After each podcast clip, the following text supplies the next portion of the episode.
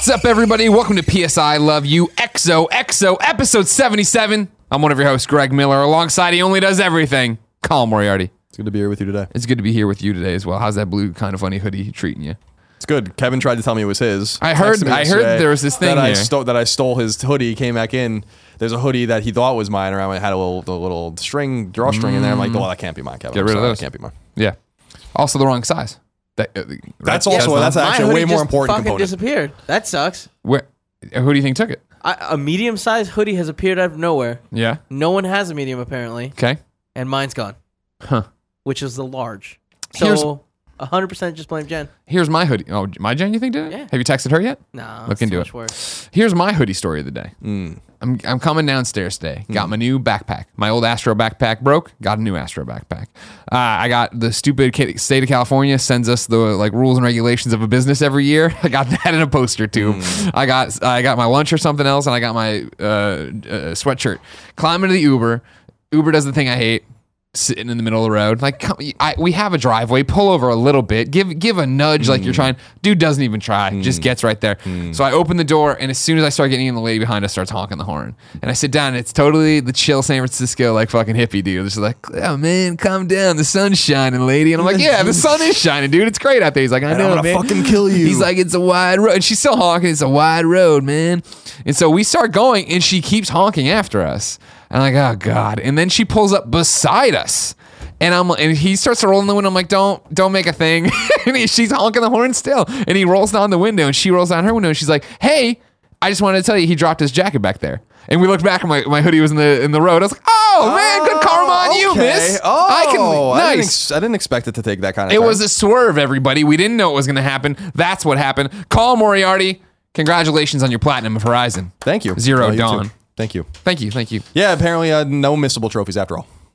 So it just matters that you do a certain number of side quests, but that you know, the, well, certain side quests not even a number; it's the the, the, the specific side quest. Yeah, I don't- but the you do them in optional any, ones Yeah, you, can't do them in any we case. Uh, uh, what a great game! Yeah. What a man. really, what a really great game. fantastic game. Um, yeah, so that's what I spent a lot of time with. Played a Yeah. little bit of Wildlands. Not really. I don't really have anything to say about it. How, Uh, how, how, a cou- an hour. Okay. Okay. Okay. I mean, I don't. I don't really have any Mechanic wise, seems solid. Yeah, I've played. Yeah, definitely. I don't like the idea that I have.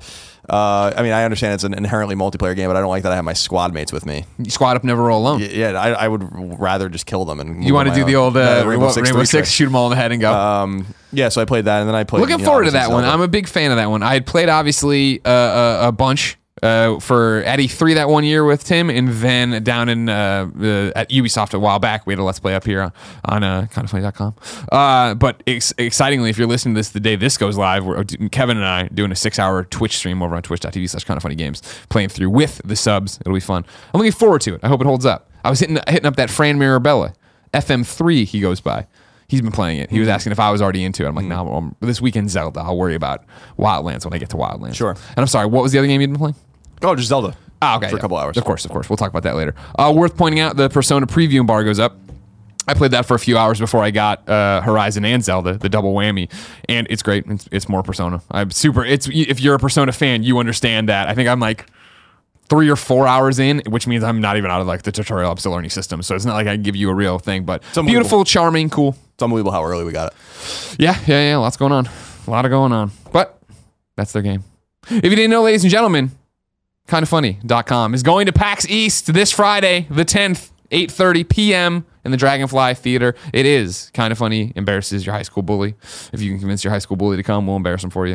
And if you can't, we will just probably yell and play video games and scream at each other. And if you didn't know, this is PS I Love You XO XO. It is kindafunny.com's PlayStation podcast. So go there, subscribe to the show, keep the mics on. It is the number one PlayStation podcast on the internet because of your support. Thank you so much for that. And it posts every 9 a.m. Tuesday Pacific time. Regardless of where you are in the world, it's 9 a.m. Pacific. Goes up as one big video on kindafunny.com and podcast services around the globe. So like, subscribe, share, and do all of that. Colin, Yes. let's begin the show with what if, what this is so slick today. Have you moved anything? Push that around. It's like an air hockey table out here. I love air hockey. God. You know when you have to flip the puck over to get, make the pocket of air, like if it Oh, starts to get right, right, flip right, it over and it's make a new pocket. I always liked it when the air hockey table was broken, but you'd still like fucking get on there and you'd slam it around and like break somebody's knuckles because it's not how you're supposed to play it. No, I had an air hockey table. I actually had my own. It was really. But did really now good. did you have a nice one or did you have like one of the Sears No, I had a- I had nine a- dollar I had a ones? nice one. Oh, that's awesome. I hate when somebody be like, I got an air hockey table. You go to their house and it's like this like They're very- no, no, it was nice. I mean, it was it was it was expensive. Um, my pa- my family was very nice to me when I was young. When They I was a weren't- young man. just then, not anymore. No, They didn't and give me much. forever will be Roper's report. Time for some singular possessive news. Uh, there are seven items on the list. Not a, very baker's busy dozen. week. I mean, obviously, because really it's Nintendo's week. Uh, number one, March 2017's free games for PlayStation Plus subscribers are now known and live. If you're looking for a PS4 game, you can grab Disc Jam, Tearaway Unfolded, and Lumo. If you're gaming on PS3, you can play Under Night, In Birth, and Earth Defense Force 2025. And finally, if you're looking for a Vita game, Yes, can you play are. Lumo and Severed, yes, you are. Which is a nice little. I mean, that's a great freebie if you haven't played Severed. Yet. Hot damn, Severed is awesome. Don't be an idiot, play it. Game on Parker wrote into kindafunny.com slash PSQ just like you can and says, Hey, Colin and Greg. Hey, With March's PlayStation Plus games announced, I can't help but feel excitement. I already own Tearaway Unfolded, but I'm super excited for my friends to get it. It was one of my favorite Vita games, and I know you guys weren't the biggest fans, but I loved playing it again on PlayStation 4. So, with Disc Jam and Severed also being PlayStation Plus games for March, and with Little Big Planet 3 leading the charge in February, is it safe to say that PlayStation Plus games are starting to look up again? I remember PlayStation Plus used to be great, then it went to meh, but now it seems to be turning back around. Has Sony, has Sony finally heard our cries? Love you both, but I think I love Horizon Zero Dawn a little bit more. Yeah, I mean, I, I mean, I, I, I think it's. I don't think anything's really changing. It's always it's, been a month the by same. month kind of situation. PlayStation Plus has been great since launch. People have been crying, crybabying about the games for a long, long time. Guess what? This month, there's games you like, games you wanted, games you needed. Last month, maybe other people wanted those games you don't. This is the problem. It's a hodgepodge every time. Who wants what? Are there some months that are just total garbage? Of course there are. You can't please anyone. So. You can't. They got too many people out there. You rock on PlayStation Plus. You keep it up. Yeah, I mean, if you Good want, job. If you want a good example of uh, how you can't please anyone, just go ahead and check out the uh, the furor over the cultural appropriation of Horizon, which was one of the funniest things I've ever read in my entire life. Greg, number two. Did this make the, the report? no, Okay. Well, then it's not even worth our time. number two. the report. Bungie has finally spoken about how the company intends on wrapping up the original Destiny and then gave us a bit of information about Destiny 2, which is slated for launch this fall. For starters, the Age of Triumph is slated to be revealed later this week, stating that it'll be a, quote, fun and memorable celebration that will bring the first major chapter of our Destiny adventures to a fitting close, end quote. As for Destiny 2, Bungie stated that, quote, sequels represent the start of a new adventure for every player, with new worlds to explore, new stories to tell, new powers to acquire, new loot to earn, and much more. This led us to a decision that would enable us to serve both the game and the player's best interests. Destiny 1 power, possessions, and Eververse related items and currency will not carry forward. They will, however, remain accessible to you in Destiny 1, end quote. There will be some sort of way to identify high level dedicated Destiny 1 players in Destiny 2, however, so other players know that what you accomplished in the previous game and whatnot. But basically, they're starting from scratch. And this makes sense to me. Anyone who would be upset about that is a little strange. I didn't get it. Yeah, there was obviously the internet outrage about it. I didn't see the reasoning for it. Like you're getting what you want, right? You're going to be getting a new game with more content, more missions to run, more XP to go. You know, think so wouldn't you want to start from scratch? exactly. And so, and you're also going to get, I'm sure, new engrams and capes and all those other jazz and colors. That'll make you sure cool. Jesus, I was gonna say, what's going on with you? Making some weird faces when I. Well, I was like fighting it, like having a Colin. Sometimes the devil wants in, and this time I said, "Take me." I don't know what that means. Number three, eagerly awaited horror game a sequel, Outlast 2, finally has a release date. It will launch on PlayStation 4 as well as other platforms on April 25th in North America and April 28th in the UK and some other territories. It will cost $30. If you're looking for a retail combination of Outlast, Outlast Whistleblower, and Outlast 2, keep an eye out for that. It's called Outlast Trinity and will cost $40. So if you're not if you're new to Outlast, that would be a good way to start. That's retail Getting only. here. Getting hot here. Uh, number four. Oh shit! I closed the story. So God me, damn it. Uh, let me look for it real quick I'll fill time. Hey, everybody, it's me, Greg. How are you? Because this is an Have you interesting ever- one. Oh, there Here's the is. thing: I got it. puppies, they're cute, but they get too much credit. Too much. Number four. The Bolivian government is upset about its portrayal as a narco state in Ghost Recon Wildlands. These motherfuckers. Word comes by way of Reuters. Here's what the story says. So I'll just read you the story. This is from Reuters, uh, some person. Says the Bolivian government has filed a formal complaint with the French embassy about a video game produced by a French company that portrays the South American country as an area controlled by drug traffickers, authorities said. The game, Tom Clancy's Ghost Recon Wildlands, was produced by France based Ubisoft Entertainment SA and is set to be officially launched next week. The game's beta version has been downloaded by 6.8 million users, according to Ubisoft. Speaking to reporters on Wednesday, Interior Minister Carlos Romero said Bolivia has delivered a letter to the French ambassador and asked that the French government intervene, adding that Bolivia reserved the right to take legal action. Quote, we have the standing to do it, take legal action, but at first we prefer to go the route of diplomatic negotiation, end quote, Romero said. In the video game, according to a synopsis, a Mexican drug cartel controls Bolivia and has turned it into a violent, anarchic, anarchic narco state. Bolivia is the world's third largest producer of coca leaves and used to manufacture cocaine, behind Colombia and Peru. In a statement to Reuters on Thursday, Ubisoft said the game is a work of fiction and that Bolivia was chosen as a background for the game because of its mag- quote magnificent landscapes and rich culture end quote. Quote, while the game's premise imagines a different reality than one that exists in Bolivia today, we do hope that the in-game world comes close to representing the country's beautiful topography, end quote, Ubisoft said. The French embassy in La Paz did not immediately respond to a written request for comment on Thursday. I wish Ubisoft just said, uh, we- Go fuck yourself, Bolivia. yeah, I mean, first of all, I don't want to get too in the weeds on this, but just gonna look something up real quick.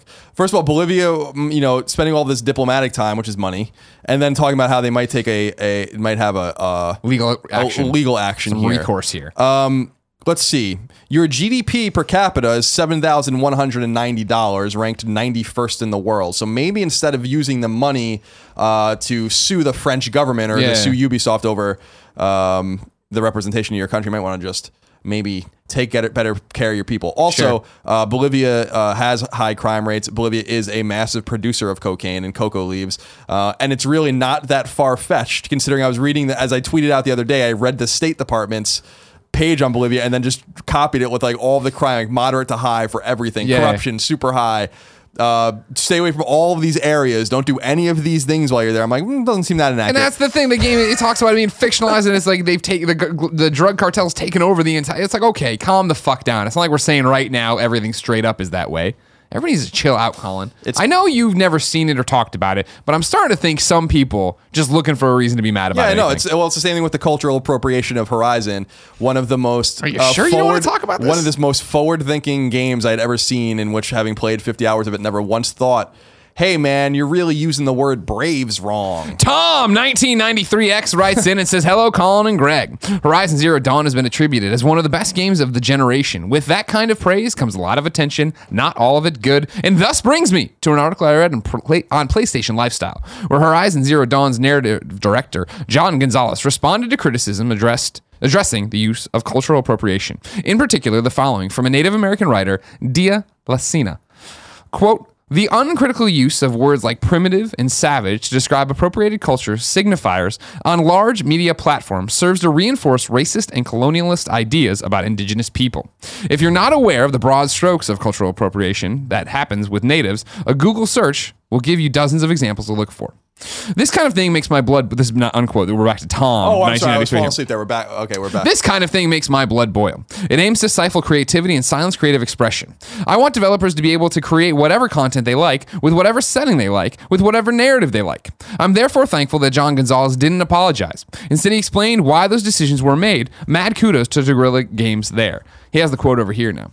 The vocabulary was certainly dis- this is John Gonzalez. The ca- vocabulary was certainly discussed when, during the creative process in terms of wanting to make sure we were sensitive to the cultural concerns of our audience.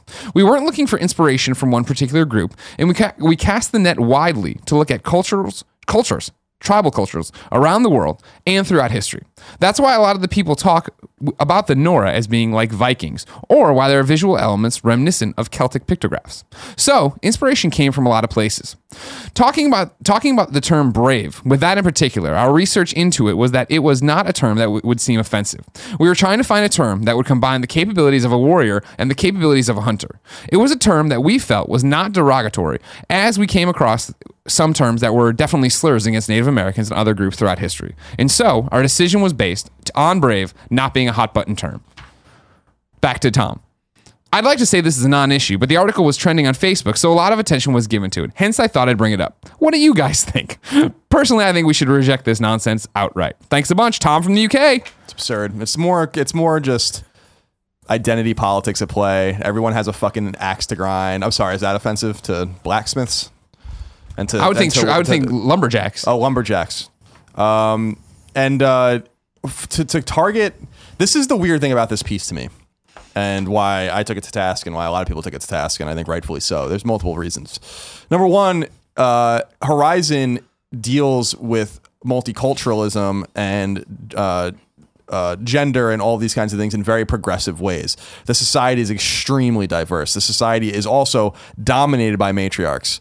Um, especially the Nora, which is where uh, Aloy comes from. They are a matriarchal society. And this isn't something that's beating you over the head. Like, Um, no. I can't believe the women are in charge, No. or I hate that other group because of the color of their skin. They, the groups don't get along, but it's not based on the racial stereotypes or things we're held up on. No, exactly. And sec- the second thing is is the the racial diversity in the game. I actually noticed that. I mean, it was something I noticed as a positive. I was like, there are a lot of just random types of people in this game. It's not Yeah. just black and white. It- There's Asian and and uh, seems like uh, some native or or um, you know whatever it might be Hispanic. I mean, there's like it, it, it runs the gamut. I mean, there's like all sorts of different people in there. Yeah. Um, in the game, and I was like, that's that's nice. And I I actually thought that Horizon, if anything, would have been applauded by the people that have access to grind about fucking literally everything. But instead, uh, this particular writer decides to pick out uh, this completely innocuous thing that's not even really a point of the game um, and aim, aims it more at games journalists, probably the most overtly, comically, cartoonishly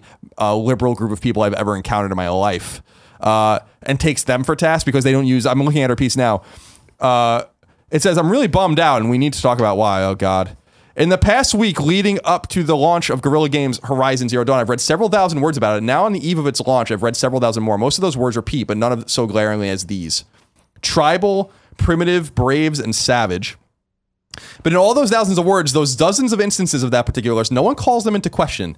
Not a single review makes mention of the historical usage of those words or the tropes reflected in Horizon that caused the writers to use them without hesitancy. the fuck are you talking about?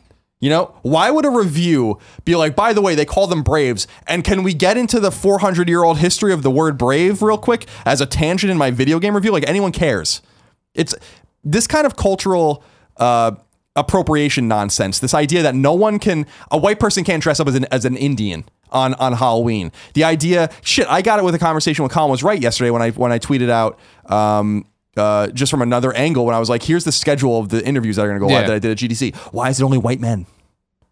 I don't know because maybe they have i- they have interesting ideas. I, I wasn't really trying to go for any sort of diversity Well, also they were the, the vocal ones who argued with you, right? exactly. Like So- these are the whole point of that series. is These are the guys who on Twitter were yelling at you, like Adam Boyes, who was like, "I don't agree with you on this point. Let's have a conversation." it's just so it's just so absurd and i feel bad for mr gonzalez and i feel bad for Guerrilla because they they did it all right it's not even like this game has deep racist undertones or this game has no gender diversity or anything like that this you're playing as a female first of all a very empowering female who's going to be the next great playstation icon by A the way, redhead, by the way, who should be fucking getting sunburned in the sun nonstop. Exactly. And she's very immune to that kind Yeah. of stuff. But then you also have this uh, again, the society that is so brilliantly written. And if I was over at Guerrilla, I would have you would my eyes would have rolled so fucking hard when I read this piece that you would have actually heard them rolling. That's how that's how much into what extreme they're rolling. Here's my thing, though, and, and I, I think Tom, I would imagine, is on the is he's clearly on uh, on our side. He's over here with us, being like, "Are we really getting offended about this?" Do you think that most people were on this side on this one? This didn't seem like one that was getting traction in a way of, "You're right, everybody, we missed something. This is wrong." It was like real, like it's that really like No, but- this is what we want to get into. But there, but this is the stuff like where everyone there's a whole group of people out there that feel like they need to defend everyone and everything at all times, as if Native Americans can't defend themselves, as if women can't defend themselves, as if Black people can't defend themselves. Everyone has to step in and defend everyone else. And what you saw with this article was, yeah, there was a lot of pushback and a lot of like, what the fuck is this shit? But there was a lot of people being like, oh, it is a fa-, because like it, it rallies up this whole thing where I'm like, you guys are making an issue over nothing. There is nothing here. I do not give a fuck if I'm a white male. There is nothing here that anyone should be offended about. And instead of celebrating what an accomplishment this game is, not from a gameplay perspective, it is an accomplishment in a gameplay perspective. Not from a storytelling perspective, it is also an accomplishment from that perspective. But again, from the diverse representation of peoples in that game. Instead, you choose to pick this out, and the person didn't even play the game, as far as I understand, as far as I can tell. So that kind of stuff annoys me because it's just like it's always something. It is always something, and I loved their response. Yeah, because it was no, about as, it was about it. as good as it can get. And that was the thing. It doesn't end with like there's more. And John Gonzalez basically was like, "We this is the internet though, and everybody's Yeah, gonna I get mean, mad at something." well, that's the big thing. Is Do you have the, basically like, the rest of the with quote? the nature of the internet, you basically have no fucking idea what anyone's going to get mad about. I Right. loved that answer, and if I was them, I would have been much more curt and been like, "We are not sorry. We have done nothing wrong, and our game." Uh, is it, it pushes the di- the boundaries of diversity. It pushes the boundaries of gender acceptance. It pushes the boundaries of all of these kinds of things. And I was hoping that maybe we would be applauded about that instead of picking out this minute bullshit. You know, And this from I did you, did you ever see, you didn't respond to it. You see this text I sent you last night, the screen cap Oh, from yeah, I'm Twitter. sorry, yeah, My friend uh, Kevin, it doesn't matter. My friend Kevin tweeted, "Wow, Roger Stone is fucking nuts," and then he puts in brackets, gets accused of being an ableist and yelling at yelling at for shit Roger and yelled Stone. at for shaming at mental health. Kevin back, "Oh, that's why we're still losing." You know what I mean? That's the point. Is like even when you're on the the right side, even when you're in your own ecosystem, even when you are Guerrilla Games, making a game that is diverse, that is doing all this stuff. Uh, What can somebody get mad about? They're going to get mad about it, and it's going to become a story that we are going to talk about. I do feel this one was. I was heartened that this one was that was universally like, wait, really? Like, I don't. Re- we're going to get mad about savages and primitive. Like, we're the, like, I would never associate those words with Native American culture. I'm sorry that they do, or this one writer does, and it's just where what words are safe anymore and what are we going to do and like can we just make video games can we play video games can we all be nice to each other Let me give you an example. uh, Please of, what- an of- example. like I was playing Rise of the Tomb Raider, which I thought handled Lara Croft very well. They they've desexualized Lara to an extent. They've uh, made her a serious archaeologist and historical figure. Like, well, not historical figure, but uh, uh, uh, she's not a historical Historian. figure. An historian. I should know that since I studied to be an historian. Eh, it's all rusty now Um, you just been yeah, sitting don't around Um, and uh, but there were times when I played that game where I'm still like because of an angle that makes her boobs look big, or the fact that she's still very, you know, and then there's anything wrong with being an attractive woman, but they've still sexualized her. They've sexualized her. pants are real her. tight. right? Exactly. Where that still came to my mind, where I was like, huh, like. They probably could have. This doesn't offend me personally. This isn't the old Lara Croft that I played on PS1, of course. But they could have probably toned this down even a little bit more, and they're afraid to do that, or they don't want to do that, or they don't feel like they need to do that. But it was something I noticed. It was something that was Sure. on my mind. It didn't affect my ability to like the game. I thought it was a great game when I was playing Horizon, I literally didn't think one time about anything that was going on in the game other than positives. Uh, as far as again the way people were represented, and when I see shit like this, it's so it has such a chilling effect. Probably, I'd be so mad if if I was if I was John Gonzalez, if I was one of these guys that wrote the game that really tried to flesh out because he didn't write the game by himself, but fleshing out the, the lore and stuff like that. I'd be like, what the fuck? and to be clear because i know right now there's viewers slash listeners going yeah right they just made one of the most highly rated games. It's this huge success. I'm seeing her the parties from the photos from the launch party with Hideo Kojima. Like, for the record, if you don't make content and put it out, like negativity, negative criticism always rings louder than positive. And so the fact that they're riding this high crest and everything's great and da da da, da, and then what are they going to get dinged for? It's this and the words, and it falls to John, the narrative director who came from you know working on, on New Vegas and all these different games that people loved here he is and he's got to come out and he's got to say this. And it's also that thing of like how many people outside of you probably the viewer and listener of ps i love you because we talk about it knew who john Gonzalez- was before reading this and now that's what he's got to do and this is what he's got to deal with and it is that nobody's reaching out to say hey man this story was really great and this is what's happening. And i'm sure they are. I'm sure there's postmorts i'm sure there's things coming. I'm sure there's articles i've missed. But again those articles that i missed weren't the ones that were being shared nonstop. But again i was happy that people were like i don't know if this is i don't know if this is the hill i want to die on about this one I, I just think that this is it's so silly, and I, I just thought there was so much resonance in their in their response in that last paragraph of their response because finally, finally, you see big publishers, big companies being like, enough, because that was basically that was basically the message. Yeah. Like I- when I read that, and people can go look it up through the exact verbiage, but when I read that, I was like, yes. right You know, I Well, was like, mean I that's was what like, it, yes, yes. i mean that's what it Instead of being takes like, oh, right We're so sorry. We're going to donate fifty thousand dollars to the Native American College Fund. They're like, hmm, Yeah, and that's what I mean, and that's like, this goes back to what we talk about for our own content or something or to that effect of just like knowing what you're driving at and where you're going and believing in what you've made, right? Yeah, we make a lot of different shows here, and some of them might push you away or alienate you, whether it's my opinion or your opinion or whoever's oh, I opinion. alienate all sorts of people. And it's one of those we get that and we respect that we've alienated you, but like that's not going to change because if we sat here and we were like, okay, fine, Colin, don't say that anymore, and I won't talk shit on PC gaming anymore. We'll dial it. Eventually, we're just going to sit here and read pieces of paper that have no opinion on them, and no one's going to watch and everybody's going to bounce. and and and you got to get away from the vocal minority as well in the sense that like like when people get mad at those or we lose viewers and we do. I've, I've lost us plenty of viewers because of my pol- politics but we don't care. Everyone's you always see things where it's like people on on forums or on NeoGAF will be like man the other guys must be so mad at Colin. I'm like no one's ever said a word to me actually about anything. Our I encourage our- you to have opinions. yeah our company is our company is growing and and is in the black and is bigger every day. So clearly we're doing something right. And I really feel like with this kind of thing, we do speak not only for the majority, not only for white people or so-called privileged people, but really people of all ilks, of all of all colors and creeds that are all everyone's tired of it. Everyone. Black people are tired of it. Hispanic people are tired of it. Asian people are tired of it. Women are tired of it. All that kind of stuff. The war on women. The war. Blah, blah, blah. You know, like Everyone is fucking sick of it, except for the same echo chamber group of uh, people that look for anything to fucking bitch about. Now we say that, but again, that's what I was so happy with when this broke on Friday, Saturday night, whichever it was, Friday night. I was so happy that it wasn't people getting riled up and getting ready to pit tor- you know go over there with their pitchforks and fucking flaming torches to Guerrilla. They were all like, "All right, this, is, this isn't one we need to engage in." I'm going to share the story because. Look at this, but we're not going to get hung up on this. Again, we're more mad that she's a redhead who isn't getting sunburned. Again, you can talk to my best friend Poe. He'll tell you he cannot go out in the sun without 50 SPF. And she's just wandering the desert. so Where we were on that one, John Gonzalez. It's an interesting kind of situation we find ourselves in. But you can go read the original story. I'm actually going to reach out to her soon because I'm going to do a columnist write about this. Hmm. Um, and uh, we'll see if she wants to talk to me, and if she doesn't, that's obviously her prerogative. Uh, number three. Nope, I'm sorry, number four. Nope, I'm sorry, number five. Speaking of Ghost Recon Wildlands, Oh, we Ubisoft just has about that. the game's season pass.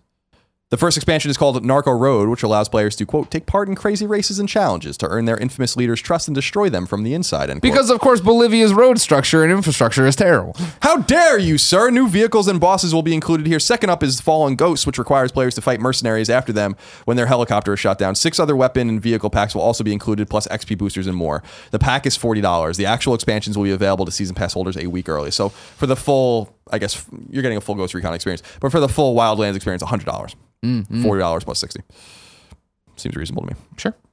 Number six, Sniper Ghost Warrior 3 has been delayed again. Originally slated for launch on April 4th after a previous delay, the game will now come to PS4 and other platforms on April 25th. Based on their brief statement accompanying the delay announcement, it sounds like they just need a few more weeks to polish things up. It's worth noting that we did have a sponsorship, paid sponsorship opportunity for Sniper Ghost Warrior 3. Uh, we did a Let's Play for it. My my my interpretation of it when I played it was that it was a lot of fun. I couldn't believe how bad the frame rate was. And the game was running on PC. So uh, they probably have to polish and fix those things up. This I game know looks cool, though. I know we've talked about this a million. What's I'm not the, saying that just 'cause we were the other one? There's another sniper one. Uh, sniper, Sniper Elite? Sniper Elite Four. Just Okay, out, which I played. I so I, I started it a few times. I, I saw, like you, it. I saw you. I came out one night at, to walk for till like twelve thirty, and you and Aaron are playing, and you're just walking around hitting people in the back of the head. I, I I like. I feel you know I really liked it when I went to Rebellion's uh, booth at uh, E3 and played it. I was like, this is really cool. But at the same time, I was like, nah, it's, just, it's a little boring. Like there's just there's too much competition right now for these games. Like Sure. I was thinking about. I assume that game didn't do very well. I don't know that for sure. I was thinking about For Honor, which came like a fart in the wind. Mm, like mm. wh- because all these NieR: Automata is obviously getting a big score. Zelda's got a 98 on Metacritic. Horizon just came out. Persona's around the corner. Mass Effect's around the corner. These other games. There's like, way too much. Even For- I mean, like For Honor, I, I can't. I bet you For Honor bombed. Like Well, it's gonna be interesting to see what happens with Wildlands. We were just talking about it, right? Somebody screen capped and sent it to me in a positive way, or maybe it was Shinobi put it up today of like it having an 82 on Metacritic, right? And it's like. I'm sure most people would be thrilled in 82. Not in the current landscape. Not with Horizon and Zelda and Mass Effect, and then it was a ne- uh, uh, NieR: Automata right there on top of it and stuff. And it's going to be one of those games of does this have a tail or is it going to get snapped up? Because one of the big things, you know, I was talking to Scarpino out there uh, over the weekend. I was like, oh yeah, you know, Kevin and I are doing this stream because you guys are in LA and we were. I was originally going to be gone on a trip, so we weren't doing the morning show, so we have extra time. And he's like, man, I would just, you know, if I was you, I would have not done anything. And I'm like, well, you understand, if I was going to not do anything, if I was going to sit at home and not answer emails, take a day off, right? I would play Zelda. Like the only way I'm ever going to play Wildlands in the current climate is to make content around it, is to sit there with Kevin, have a great time, play with the best friends, and fuck off. You know what I mean? Eh, But like, at least for the foreseeable future, unless I'm totally caught off guard, that's gonna be Wildlands for me. That'll be that'll be my six hour Wildlands experience, and then from there I'm gonna jump back into Zelda on the plane, come back, Mass Effect, great, Persona, somewhere in this fucking hodgepodge of hell of great games. yeah, it's funny because I, I I got I What a hell to live in. I was looking at my my list because I have Danganronpa now on PS4, um, which I want to get back With into Monokuma. With Monokuma, and then uh, we'll have Wildlands. Uh, Sniper Elite was in there. I, we've had Persona forever, um, which is the game everyone's like, "What game do they have?" So well, Well, we had like four embargoes at once. yeah, exactly. Uh, and et cetera and so on. And so I, I, I platinumed Horizon and then I was like, I'm going to move on to Wildlands and it wasn't finished downloading yet. And I was like looking at my Switch still in the box. I'm like, I can't re- resist you anymore. Yeah. Put it on uh, and played it for a couple hours. But there's like, I'm kind of trying to save it. I'm also, to be perfectly honest with you, a couple hours in a Zelda, I'm Ah, like, save it for the games, kids. I'm, I'm like, it's, it's, it's great. But get off the plateau. I, I, I will, but I'm like, but I, my, my, my earliest instinct is like, what does this game do better than Horizon? Because everything so far is not as good as Horizon. So, uh, and I'm not saying that as, you can just call me a PlayStation fanboy if you want. I'm just calling it as I see Fucking it. PlayStation fanboy. Um, but I'm excited to play more. I mean, I bought my Switch, so it'll be, God knows what will happen to it after I'm done with Zelda. Um, So it, it is. A, it, I, I cannot think of a time more competitive than this actually, Yeah. and that includes traditional falls back in the day. and 100%. I do. I do not under, I do not remember uh, games of the caliber of Horizon, Zelda, Persona, Mass Theoretically, Effect, Mass Effect, theoretically, uh, NieR. NieR Wildlands, You could toss NieR in there. NieR. I mean, this is a really for PlayStation gamers, especially because uh, actually two of those games are PS, three of those games are PS4 exclusives: Persona, Horizon, and NieR. NieR. Very busy, very competitive time. So, Sniper Elite might have been good for way more copies in a normal time, and I'm sure that they, they that's I'm I'm I'm more. It can, I'm not concerned. I don't really give a flying fuck to be honest, but about For Honor, I bet you that game fucking bombed, like yeah, absolutely yeah. bombed. And I would be curious to see the numbers of it. Maybe I'm totally wrong. Also, they had a huge outage with their online infrastructure and stuff like that. So You maybe but, it has but a chance. would have been great. They should have just held it. Maybe- I would have looked at this and been like, hmm. It is it is Ubisoft. Maybe they have a Rainbow Six type of thing going, right? Where we all Rainbow Six came out, nobody gave a shit about it. We're like, all right, that's the end of that. And then here we go. See, just you know, a year later, still a big deal. Well, we take, we often, you know, in our ivory tower, we often, uh, I, I don't, I don't, I don't forget, but I, I, I guess I lose sight of a similar kind of notion. I, I spent guess. sixty dollars in this game. and I'm getting exa- every fucking thing exactly. out of it. So if like you have, if it's like, man, if I was, if I was a consumer, I would have looked at NieR and probably bought it. I would have looked at Persona, maybe bought it. Would have looked at Horizon, definitely been day one purchase. Uh, would have looked at Wildlands, been like, mm, probably not. Yeah. Uh, looked at For Honor, been like, never. I don't care. I have a, a copy of it. I don't want to play it. I'm Right. not, certainly not pay for it. But so on and so forth to the point where, and Zelda obviously got me, and I bought it. Um, you know, a console for it. Uh, that's just that's just an incredible landscape. Yeah. You know, now I know the word about Switch is that it's selling well in the United States. It's not selling very very well in Europe and other places, and that Super Data is saying that they're good for maybe five million in the first year, which is not good, um, because there's just no games after Zelda. Uh, but man, if you're in that landscape and you and it looked good for a little while from It's afar, when you're now, yeah, it's a total. Do you think that has something to do with this delay? Um, We're still in the sniper delay story, technically. Yes. Maybe. I mean, I don't think it's going to save that game. I, I think, Oh, I don't think it's gonna game- save it, but I mean- does numbers either. I'm not saying save. I mean, I'm sure it's fine, but the, the, that game's going to do its numbers, whatever their production is, a few hundred thousand copies, maybe. Sure. So I don't think that's you know people that want to play it are going to play it. Sure. So anyway, uh, number seven is the wrap up. There's only one game on it. Well, then a fun Oh, for, for- a fun For Honor story for you that I think speaks to that there is a community behind it right now. Wh- No, and I can't speak to how big it is, but I love the fact that when I, we were doing the For Honor Let's Plays, we were or uh, streams we were doing as part of the Get Fandom event. Uh, when I play the multiplayer version, like where I'm, you're on the team and like capture, you know, there's points to capture and shit. Because eventually I just did a one v one thing where all I wanted to do is one v one people. You can do that mode or do uh, you know capture points when I'd start fighting somebody else and somebody would also start hitting me from behind me while I'm like engaging with you, somebody come attack me, I'd start screaming, "There's no honor! Why are you doing this? It's I'm one being one person. Don't be a dick." Now in the actual For Honor thing, the, the the community is getting so hardcore about it that they're making up their own rules of engagement. Where it is that if you're doing that mode and you're engaged with somebody and somebody runs over, they'll stop and wait for you to either win or lose and then continue on the battle. I think that's pretty fucking cool. That's cool. I'd be interested to see. I could be totally off. Maybe it sold five million copies, but I just Yeah, I, I don't, don't see a- that happens. I I don't don't see one person on my feed talking about it ever. Yeah. not once. Just no one tweeting me about it. These I know people like often say like, well, these aren't accurate barometers, and I'm like, actually they are. Uh, for for us, I mean, anecdotally and traditionally. Like I knew NieR was selling way above expectations when I was getting the amount of the just the volume of tweets I was getting on for it, you know, um, and I think the inverse is probably true here too.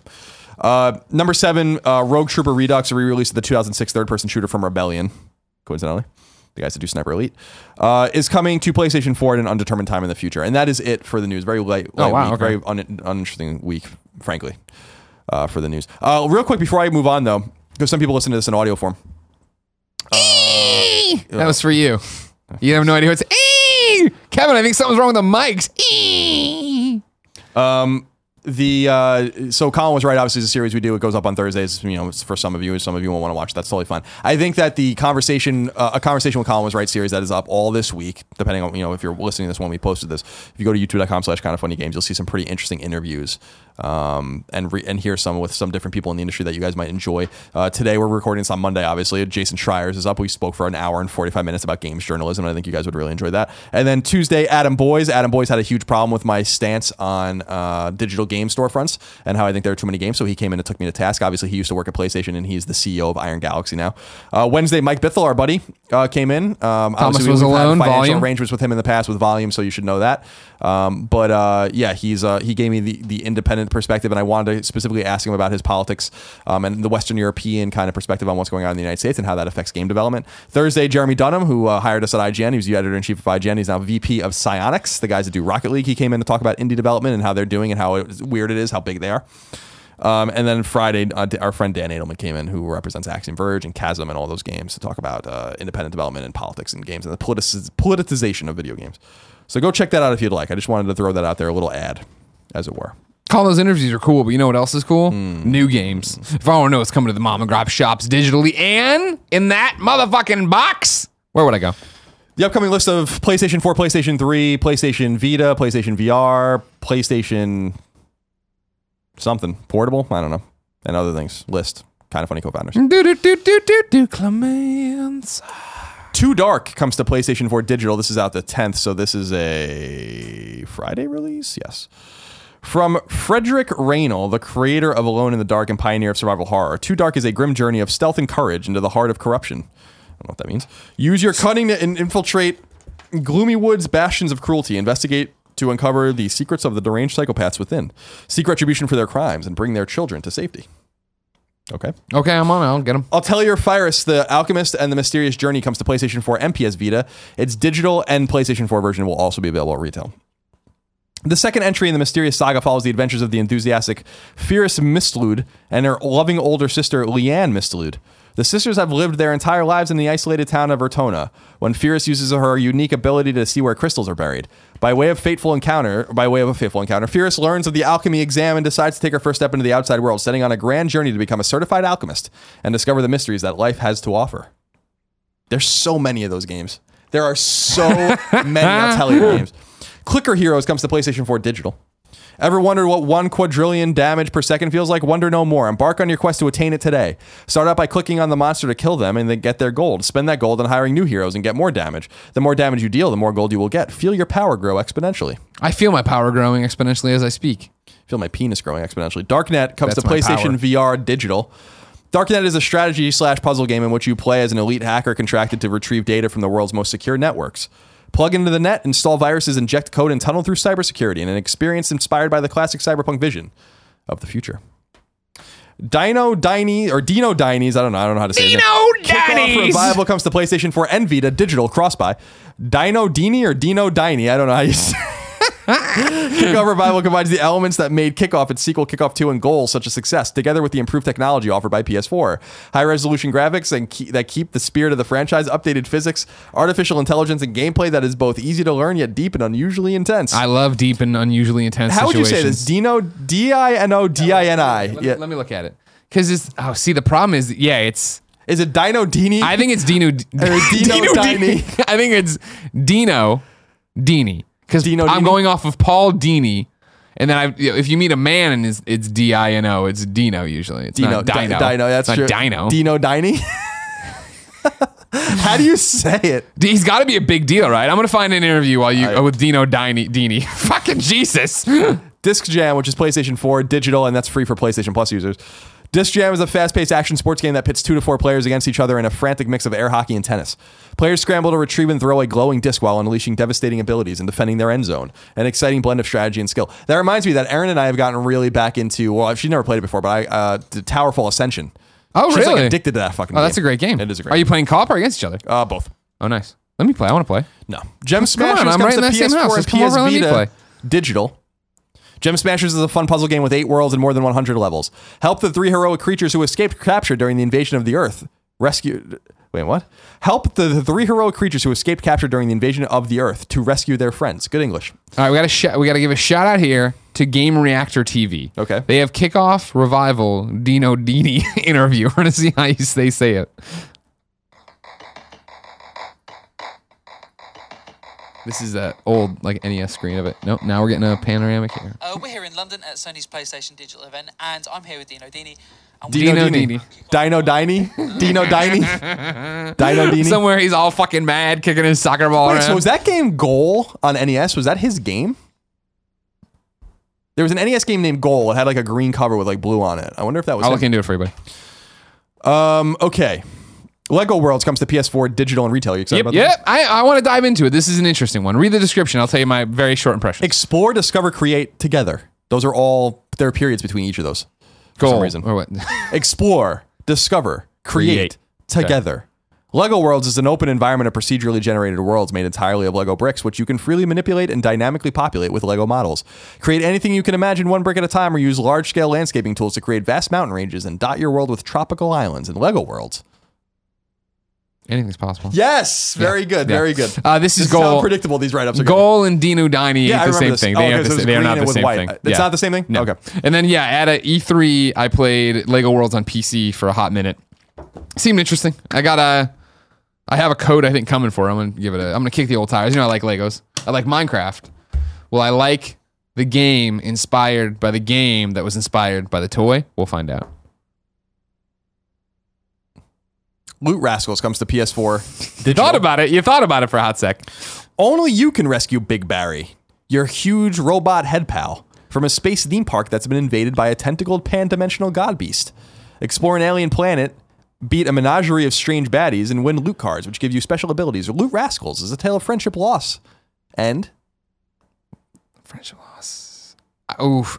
I would say love, but I, I think friendship loss and discovery. Redemption. God damn it. Yep. Fuck, I was like close. this game. Yeah, this is really good. This is really good. Here, real quick. Dinu Dini was born on the 5th of June, 1965, is a British computer game developer and original creator of the successful kickoff series of football games. They mean soccer. I'll jump into Oh, I thought he was a I'll soccer player, maybe. No, I did too. No, I'm just some just just a guy making stuff here. So Dino Dini is a Yeah. NieR: Automata comes to PlayStation 4 digital and retail. Invaders from another world attack without warning, unleashing the machine life forms. To break the deadlock, a new breed of android infantry is sent into the fray, the Yorha Squad. NieR: Automata is a fresh take on the action RPG genre that gracefully blends mesmerizing action with a captivating. Story. Yeah. I, I- honestly, if you wouldn't have gone, I was gonna have story. I was uh. trying to put the adjective to it.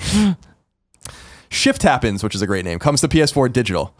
Shift Happens presents Bismo and Plum, two lovable jelly creatures who got merged due to comical yet dramatic ac- to a comical yet traumatic accident. Together, they have to solve lots of puzzles, surviving daring jump and climbing actions. That's a pretty good write up. Good I job. love, I love the name. I saw that on the PSN profiles trophy list. Sublevel Zero Redux comes to PlayStation 4 digital. Sublevel Zero Redux is a first person roguelike six degree of freedom shooter. I don't even know what that means. Set in a universe where reality is falling apart. Take control of a lone gunship pilot whose mission is to loot and craft ancient technology. Descend into a vast underground facility fighting through procedurally generated zero gravity environments to recover the technology you and your clan need to save humanity. to survive. Yeah, I like this game. It's a fun game. Yeah. Talisman. Wait, wait, next week we got to do it where you give me points. Okay. And you can give partial credit. It doesn't have to be we like. Just, we should just keep. Yeah, we'll keep. A, I mean, this is your practice, but we'll keep a Okay. running tally going forward. Okay. Talisman Digital Edition comes to PS4 and Vita. Cross-buy digital. In Talisman Digital Edition, there are 58 characters a player can control, from the heroic warrior to the powerful sorceress. In this perilous adventure, players battle it out to journey across a dangerous land and be the first to claim the crown of command, a magical artifact with the power to destroy all rivals and make the bearer the true ruler of. The kingdom. Yeah. Is it the kingdom? Yeah. I thought it was going to be like the real name of the kingdom, like Hyrule Kingdom, if it was a Zelda. Tom Clancy's Ghost Recon Wildlands comes to PS4 digital and retail. Tom Clancy's Ghost Recon Wildlands is the very first military shooter in a massive, dangerous, and responsive Open world. that you can play entirely solo or in four player. Co op. Total Jigsaw comes to PS4 digital. Yeah, fuck Bolivia. We got to get a fuck Bolivia in there. Love jigsaw puzzles, but hate the amount of room they take up. With Total Jigsaw, your worries are over. Start a jigsaw puzzle. Start a jigsaw, save it midway through, and complete it later. Containing more than 100 high quality jigsaw puzzles that will knock. Your socks off. In trophy time, do we have the trophies for Jigsaw? I got to know if Jigsaw's got a platinum. Well, look, I actually haven't even re- refreshed PSN profiles. Thank you. Unearthing Mars is the final game. It comes to PSVR digital. Carrier class spacecraft Sentra has arrived in Mars orbit, tasked to retrieve the remnants of the missing Explorer satellite Phobos.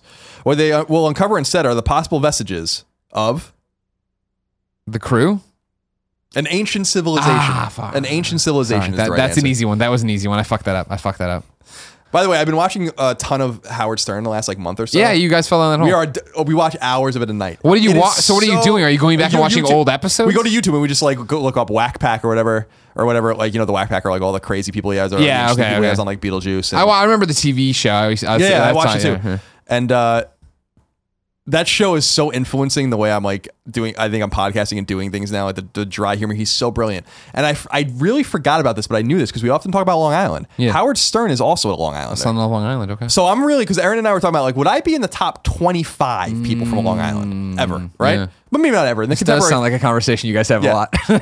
and maybe not ever because there's you know, William Floyd and all these famous people from the Revolution come from Long Island and all that. yeah, but, I, so you're talking about contemporaries, Right. And then we went on the list and I'm like, she's like, but who's from Long Island? So Billy Joel, obviously. Right. Howard Stern. Howard Stern, Jerry Seinfeld, Oh, yeah. uh, Lisa, or, or I'm not sorry, Lin- Lindsay Lohan, Okay. um, The old Lohan. uh, Natalie Portman. Really? Yep. Did you know her?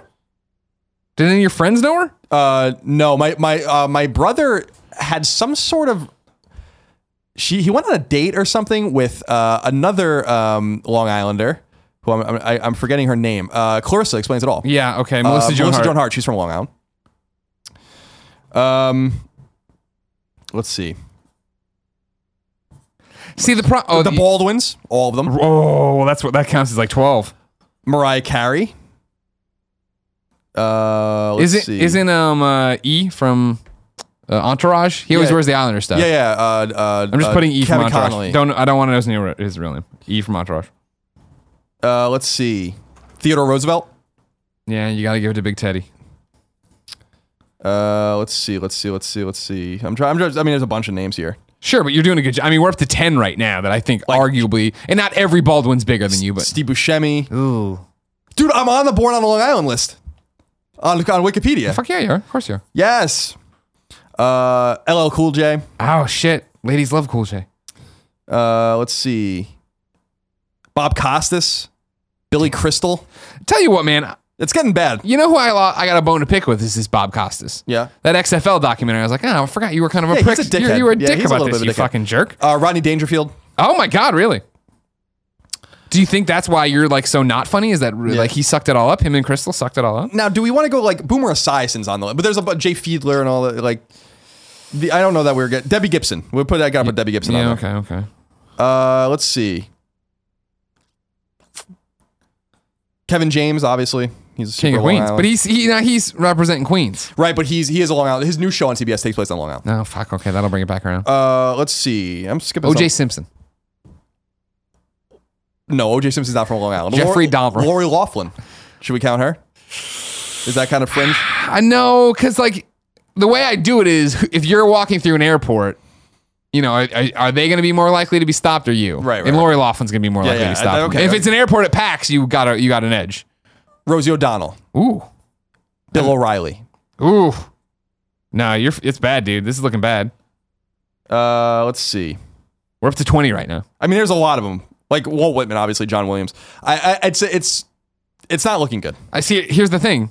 Sad as it may be, Walt Whitman, Walt Whitman reanimates, walks through the thing. You're getting stopped more than That's Walt true. Whitman. All right. Well, I'm gonna I'm gonna take. So it's the list. I don't even know how we got down the standard. It's close. because when I was on Rubin Report, he one, he's from Long Island, and one of the things we were talking about was like, isn't it strange how all of these people come from this place? Yeah. And I was like, yeah, it is kind of like I, I hadn't really thought about it, but a very diverse group of people come from there. Sure. And then there's me. Yeah. Where do I fit in there? You're the center of the Venn diagram. You have a little bit of everybody. I always like to look at you and be like, "There's a little Lori Laughlin in you." Oh, there's a little, little bit of Lori Laughlin in everybody. Oh, Colin, time for topic of the show. Uh, interesting question, I think, raised here that I went to the internet to get some stats for Oh, that's good. from our audience. Okay. So it may be skewed already, but I don't think he- this man is right, and I wanted to talk about it. The X Factor 86 says, Hello, Greg and Colin. Hello. Great, because he said, Wait for Colin to say hello. If he doesn't, I'll assume he's just sad about the Islanders as I'm a Flyers fan. Or he's a sad, as sad about the Islanders as I am about my Flyers. Oh yeah, I'm- I was gonna say, what are you talking about? In last week's episode of PS I Love You XOXO, and then again, and Colin was right, Colin brought up the fact that the PlayStation nor any console will sell and survive on console exclusives alone. I'm not here to disagree, but I just Wait, want. can you repeat that again? Just that. Yeah, yeah. sure Colin brought up the fact that PlayStation nor any console will sell and survive Okay. on console I want to make sure that alone. is the argument I made. Yeah. Okay. I'm not here to disagree, but I just want to bring up that I and most of my friends are in the vast majority of people using my PlayStation 4 as an exclusive machine. As was the case for many, I was an avid PS2 gamer who did not want to get a second job to buy, a PS3, so I made the jump to Xbox 360. As the previous generation wore on, it was hard to ignore all those stellar exclusive experiences PS3 owners were getting that Microsoft just wasn't giving us.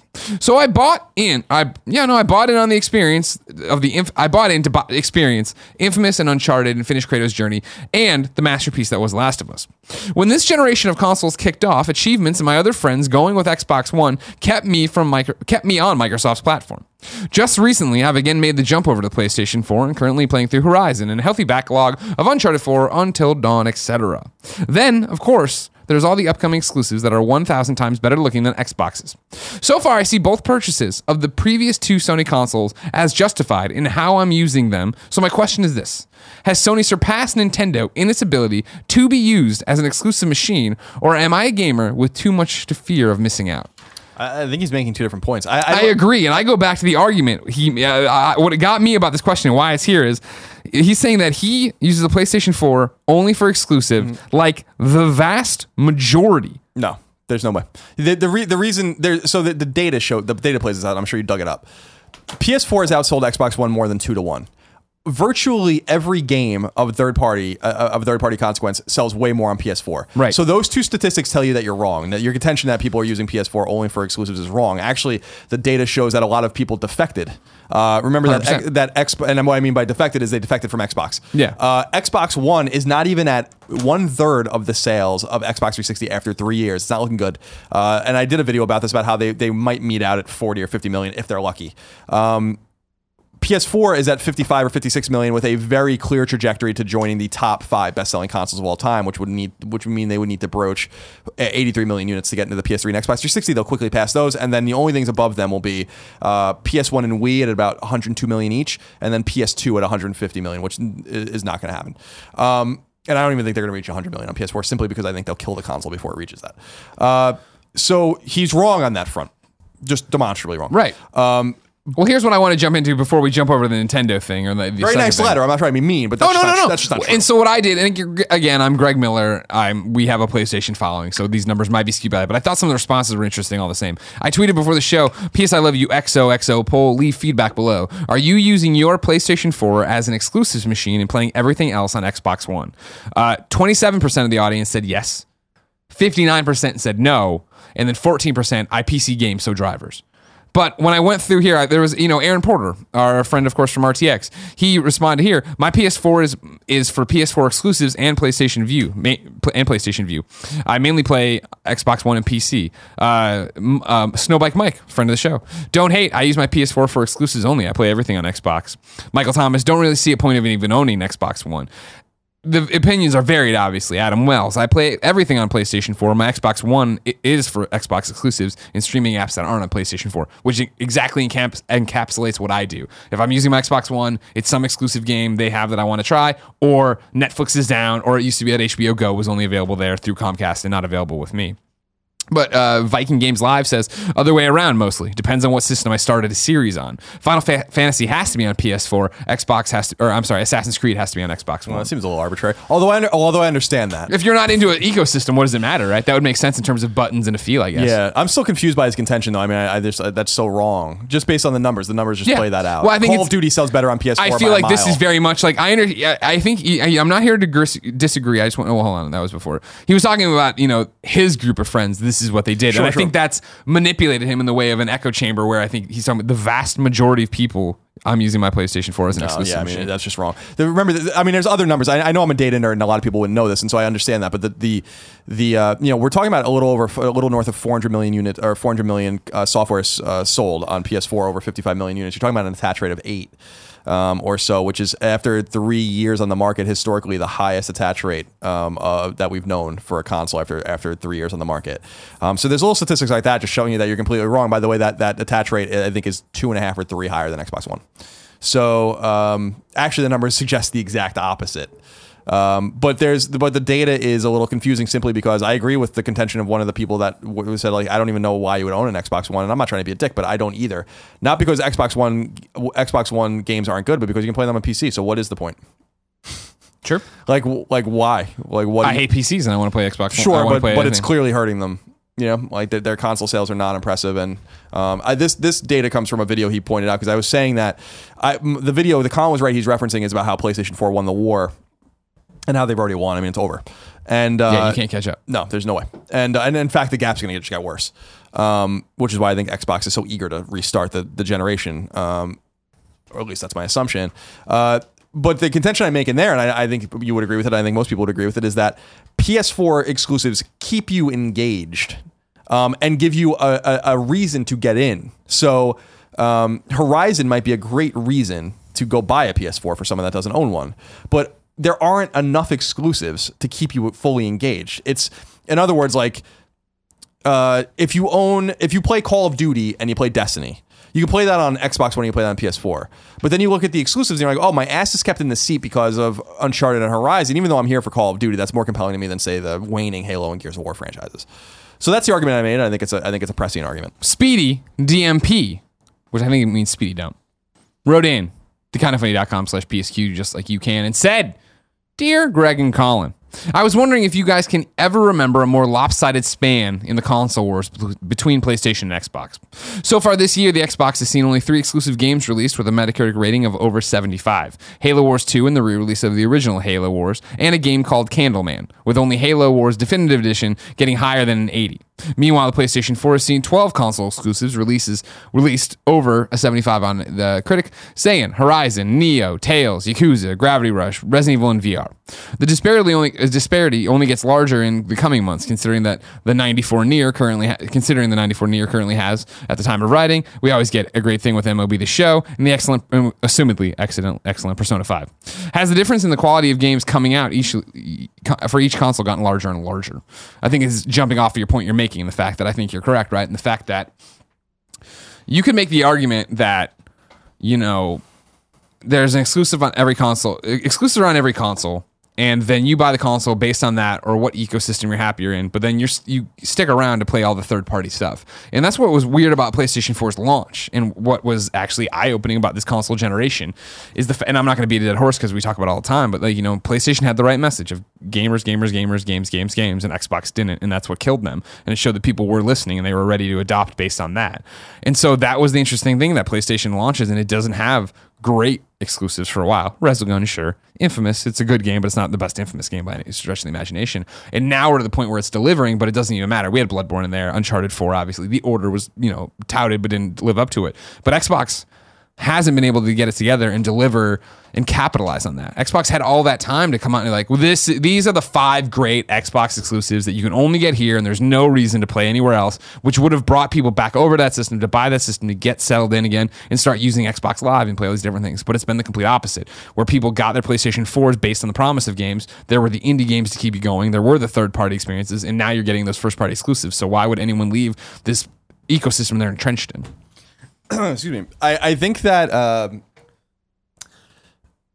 I think Xbox has an interesting conundrum on their hands. I think that I don't think things are nearly as bad for them as, as they seem for some people, but but the numbers must be kept uh, relative to uh, their the, ceiling. And uh, in other words, they they don't have the ceiling that PlayStation does anymore. I think one of the things that they they they messed up in a major way. I think specifically with Gears and Halo, which I said before, especially before Halo came out, that this game is just not as important anymore, and they seem to have not identified readily enough the the the, the franchises that need to be kind of sunset or at least like pushed a shot aside. So listening. let three four three. What did you say? I'm listening. Uh, to, to, to set to set aside three four three and the co- you know the coalition and say like we made these studios to make these two franchises that don't even really seem to resonate with any or not anyone but with a lot of people anymore. Not the same meanwhile, way. meanwhile, like you know, the, Guerrilla could have easily made a Killzone game that could have ma- sold two million copies, but they did something different and That- that you and hit they it on did the it, nose. They did it right at the right time. The the disparity between Xbox exclusives and PlayStation 4 exclusives is fucking significant. And and the and the crazier thing is that it didn't happen. It didn't start like that for sure.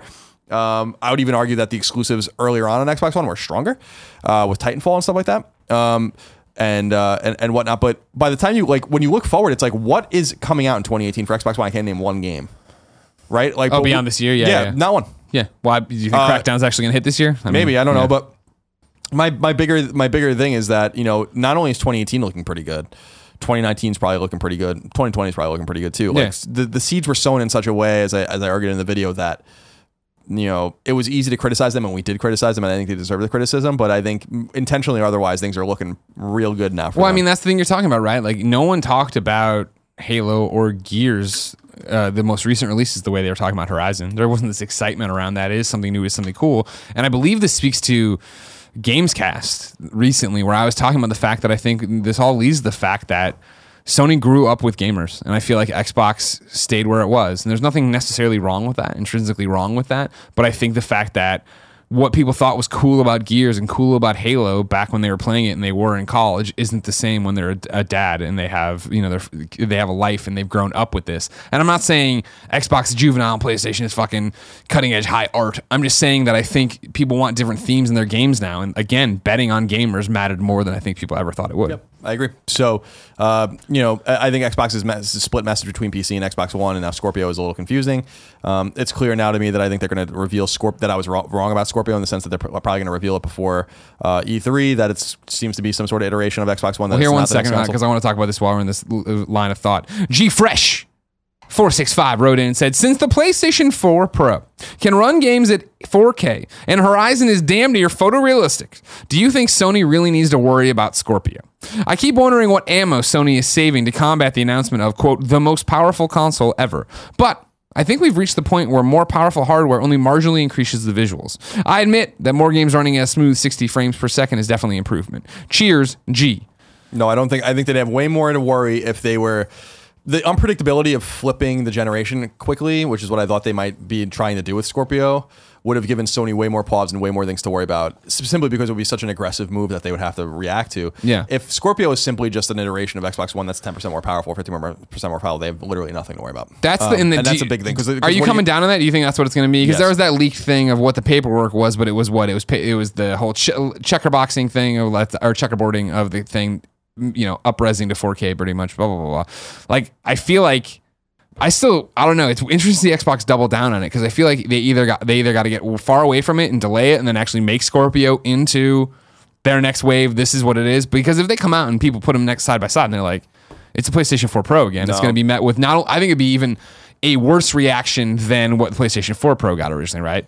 Because PlayStation 4 Pro, we all thought it was going to be like this giant step. It was a minor step. Okay, fine, whatever. And then people got in their hands like, all right, it's cool, it's better, whatever. S they made such a big deal about promoting Scorpio a year out, saying, you know, teraflops this makes it so much easier to do this. Blah blah blah. Teraflops, If they come essential. out, if they come out and it's the same thing, that's going to be a huge fucking disaster. Uh, yeah, and I just think that they don't have the game. Like the games are what are most important. Unless they come out, see, based on what seems like the Scorpio's actual reality, based on the fact that it appears that they're going to reveal it for before E3, based on the fact that the E3 space, based on the leaked floor plans, are very small. Yeah, you talked This, about this. isn't. This isn't. This doesn't seem like a company that's like pushing something. I, I, I, I don't like their their their booth size is the sa- size as Activision's, which is four times smaller, even six times smaller, maybe than PlayStation's. Hmm. So now you're dealing with a very different company. I don't understand what they're doing. The only thing when I did my Xbox, like my bold Xbox kind of column was right, kind of being a little bullish about them. I, I felt like it was a very Bethesda like move where they're like, we're moving the press conference early. We're, we're going to take the, ba- the the battle. We're going to try to control the message for a full day instead of a few hours, and we have something to show. And uh, I'm just not getting that vibe from them. And uh, I could be wrong. I mean, who the fuck knows? yeah. But uh, I don't think it's looking very good for them. And I, I, don't really understand re- releasing an iteration of Xbox One. If, if that's the case, you should just ride this generation out and release a new Xbox at some point in the near future, as opposed to fighting this iterative war where I don't. I, I still am not convinced Sony's selling that many PS4 Pros. I know some people say that they are. I don't. I don't, I don't see any evidence of that. What I, what I, as far as I understand, Best Buys are getting two of them a week or something like that, and then they're gone. And so everyone's like, they're sold out. I'm like, if they were, if P, if Sony was selling a lot of PS4 Pros, we'd know because they would say it. They would tell you. Uh, they haven't shut up once about sales, just like last generation Xbox 360 didn't shut or Microsoft didn't shut the fuck up about how Xbox 360 was selling. If PS4 Pro is selling millions and millions of units, we'd know. So, um, so I just don't know that this is a fight worth even having. Yeah, I don't know. It's gonna be interesting to see what Scorpio does because I, based on those leaked documents from back, back, you know, pretty much an announcement. You're like, okay, cool, it's PlayStation 4 Pro, but then that's what uh, our counter argument's always been about the Xbox One Slim or whatever, Xbox One S. That it's you know, well, that's doing basically what the Pro's doing. They still make a big deal about it. Da da da. So Stupid fucking jargon. Everybody should be playing on CRT TVs, not caring, is what I say. I agree. Okay, good. Colin? Yep. It's trophy time. What do you Well, got for me me? ta- Tell me you got the fucking puzzle game. Oops. I want to know Jigsaw's Revenge Calypso Battle. Let's see what we got here. Uh, is there anything interesting at all? Anything interesting at all? No. That that No game's not- Jigsaw. Nope. Fucking hell. That game's not on here, and there's really nothing interesting here. So this is not, I, I don't think we should go through any of these Oh, fine. because we did whatever. we did last week we did uh, Tom Wildlands. Clancy's Wildland. I mean, and everything up from there is just who gives a flying fuck, frankly. So Okay. Well, nothing That nothing breaks doing. my heart. You broke my heart. Colin. Instead, let's check in with Super Cerberus, who says, Hey, Growlin. Hi. Hi. Guess what? This trophy can go fuck itself. The game, Resident Evil Zero. The trophy, Who Needs Partners. The description, collect all of only one color of leech charms. A bit of an explanation. Resident Evil Zero has an unlockable mode called Leech Hunter, where you have to roam around the training facility collecting green and blue leech charms.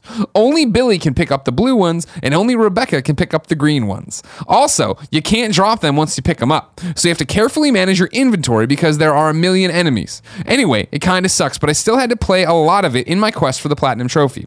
There are two really obnoxious trophies related to this mo- mode. But Who Needs Partners is one of the worst I've ever seen. It forces you to completely ignore half of the charms and only pick up all 50 of one color. The thing is, there's already a trophy for finding all 100. And there's virtually no chance of this happening organically. So it's completely redundant. It's not even difficult. It's just a fucking chore. It's like when it's like when you beat a game on hard mode and then you have to go back and unlock the trophy for normal. Of course, I still did it because I have no self-respect, but there was no reason for me to put, be put through that. Capcom. In summation, this trophy has absolutely no reason to exist, and it can go ram a big black baseball bat up its ass. Also, the clay is really coarse and tough. You know how I feel about Steinbeck. Don't be fucking bringing that shit around here. All right? Trophy Time was brought to you by Blue Apron. Ladies and gentlemen, did you know that you can get your first three meals free with free shipping by going to blueapron.com slash I love you? Of course you've had. You've heard me talk about this before. You know I've used Blue Apron. They made buffalo chicken sandwiches. I use that. I still. You, they send you the worksheets, right? You open the box. It's all these fresh ingredients. They're all pre-packaged, all pre-portioned. You go through the little worksheet. You say cut the potato up. You cut the potato up. Toss in the olive oil, toss in the olive oil. Put it in the oven, put some spices on it. Great, you do it all. You can save the worksheets though, even once you stop using Blue Apron. You stop using Blue Apron. Sorry, Blue Apron, to tell you this. You save the worksheet, then you just buy the potato, the olive oil, the seasonings. You know what I'm talking about. This is how you do it. Think smart. Think smart, everybody. Teach a man to fish. He never has to fucking get the fish delivered to his house again. He can just go out and get I the fish. that's what Jesus he said. can just go get it. Jesus is like, fuck yeah, man. Get some Blue Apron. So what I'm saying is, you can go try all the meals right now. You can keep them, or you can just keep getting delivered. If you have no idea what Blue Apron is, you've been living under a rock. They send you the box, pre ingredients, pre portioned ingredients. You do this. You want to know some upcoming meals, Colin? Sure. They got pork chops and mm. miso butter with bok choy. Whoa. and marinated apple. Whoa. They got spicy shrimp coconut curry with cabbage and rice. If you, ladies and gentlemen, want to check Smells like cabbage. Small hands. if you want to check out the menu and get your first three meals free with free shipping, go to blueapron.com slash I love you. You will love how good it feels and tastes to create incredible home cooked meals with Blue Apron. So don't wait. That's blueapron.com slash I love you. And a pro tip from Greg, you can keep the worksheets. So you can just keep on making it over and over again. You could, you know, if you want variety, you do it over and over. They don't repeat the meals. Or you could just say, I'm taking you for a ride, honey. Gonna take you for a ride. Reader mail. Mail I call. thought we just did a reader mail. That was the topic of the, sh- oh, the show. We were Jesus. involved. What you thought we were going to end at 108? I don't I like to get it like a 120, then start doing the roundup. right, you know what I right, mean? I got it's from Jericho. Jericho gathered the good ones. Thank you, Jericho, for getting the news together. You want you, I'll, you can pick one. All right. Share play, oh, Jesus, no. female gamers, Oh, God. Xbox Game Pass. Female gamers. The Xbox One Game Pass is awesome, by the way. We're gonna talk about that in a second. I'm sure that'll come up still. We, I mean, we're not disqualifying it. I am. It's disqualified. Oh, sorry. Emma Lynn wrote in and said, "Howdy do, Greg and Colin. Howdy do, Colin. I thought you said howdy do. Howdy do. Howdy do. I, I do. I do. Never written into the show before, but I've been listening to kind of funny content for a while with my hubby. I'm a lady gamer, and I feel you guys missed a critical bit on the subject of female protagonists in episode 75. Even if us female game gamers aren't as prolific as the guys, there are quite a few of us. And for me, seeing the rise of, fe- of the female protagonist is really exciting and an awesome thing. It's not that I can't relate to a male protagonist. That would be silly because gender doesn't define the entirety of a person. It just feels a little disheartening when most of the games presented to you feature a male protagonist. It's nice to play a girl for a change. While female protagonist, pr- female protagonist may turn some men away, there are plenty upon plenty of other choices presented to them within the genres, especially within certain genres. Sure, The Last of Us and Horizon may have ladies, but how many first person shooters can you think of that have a woman at the head of the story? Plus, as you fellows mentioned, there are plenty of games that let you choose your gender. Just like with movies, television, and comics, the male leads tend to outnumber the females. And when you get into genres that cater more towards men, such as action movies, the difference is even clearer. Do you think just as some men turn away from games with a strong female lead, having more women in the role of a protagonist may draw more women into games. Do you think we will see more women as protagonists as a positive response to this? If so, and do you think developers might try to place women in genres where they are lacking? Finally, do you think we will see some developers, especially the likes of indies that are enjoy telling very compelling and different stories, use video games to tackle our understanding of gender in ways that don't easily get to we don't get to see it in everyday life. What I mean by that is women or men, women, and trans folks being able to experience each other's struggles with the masculine slash feminine dynamic because everyone deals with gender stereotypes. When I say this, I'm thinking more of a Gone Home, Emily's Away, or freshman year emotional kind of game. Thanks for the great content, Emily. P.S. I love what you guys do. So lots to unpack there. So Colin, do you think just as some men turn away from games with a strong female lead, having more women in the role of protagonists may draw more females into games? Um, No, I mean maybe maybe in some small way. Uh, uh, I just don't know that anyone really cares, or that most people really care. I agree with what she's saying. I, as, as a straight white male, I love uh, playing from uh, various perspectives or from very, through various lenses. Uh, so when I see a female character like Aloy, even though her name's terrible, I'm really excited to to play as, from that perspective.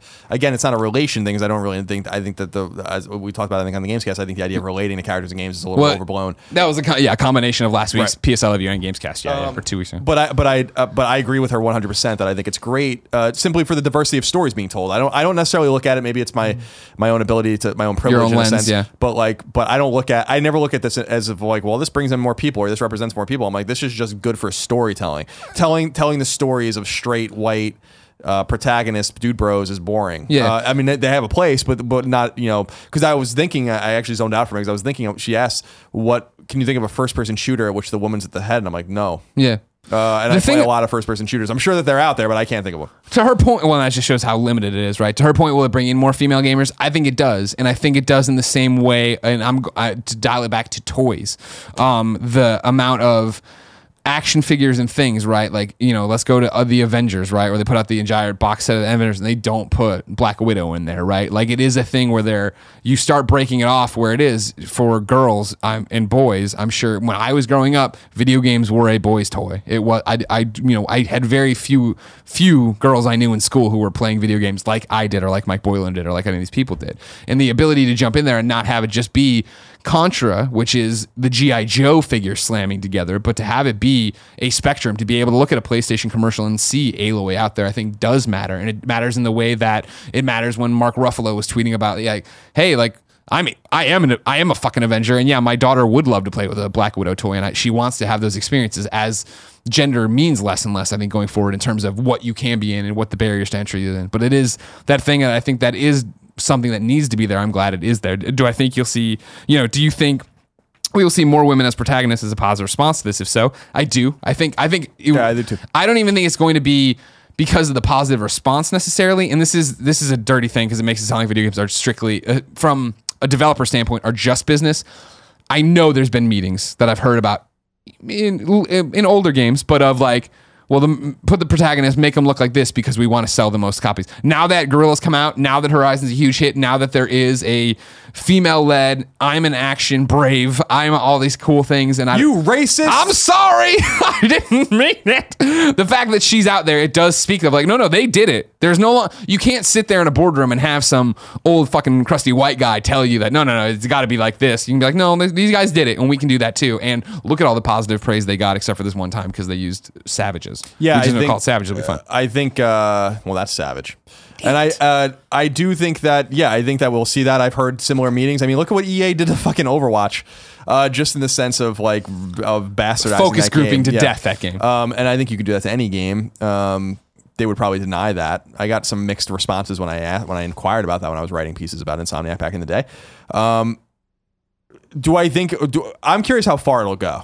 Um, when we get into the realm of transgender people, um, even gay protagonists, like Yeah. openly gay, and what I, I don't mean this in a disrespectful way, but even flamboyantly gay, like you know they're gay. Like you, you meet uh, a person, you know, meet many gay people, you wouldn't necessarily know that they're gay, and then you meet gay people, and you know in a second. That's that's not really a uh, a question, right?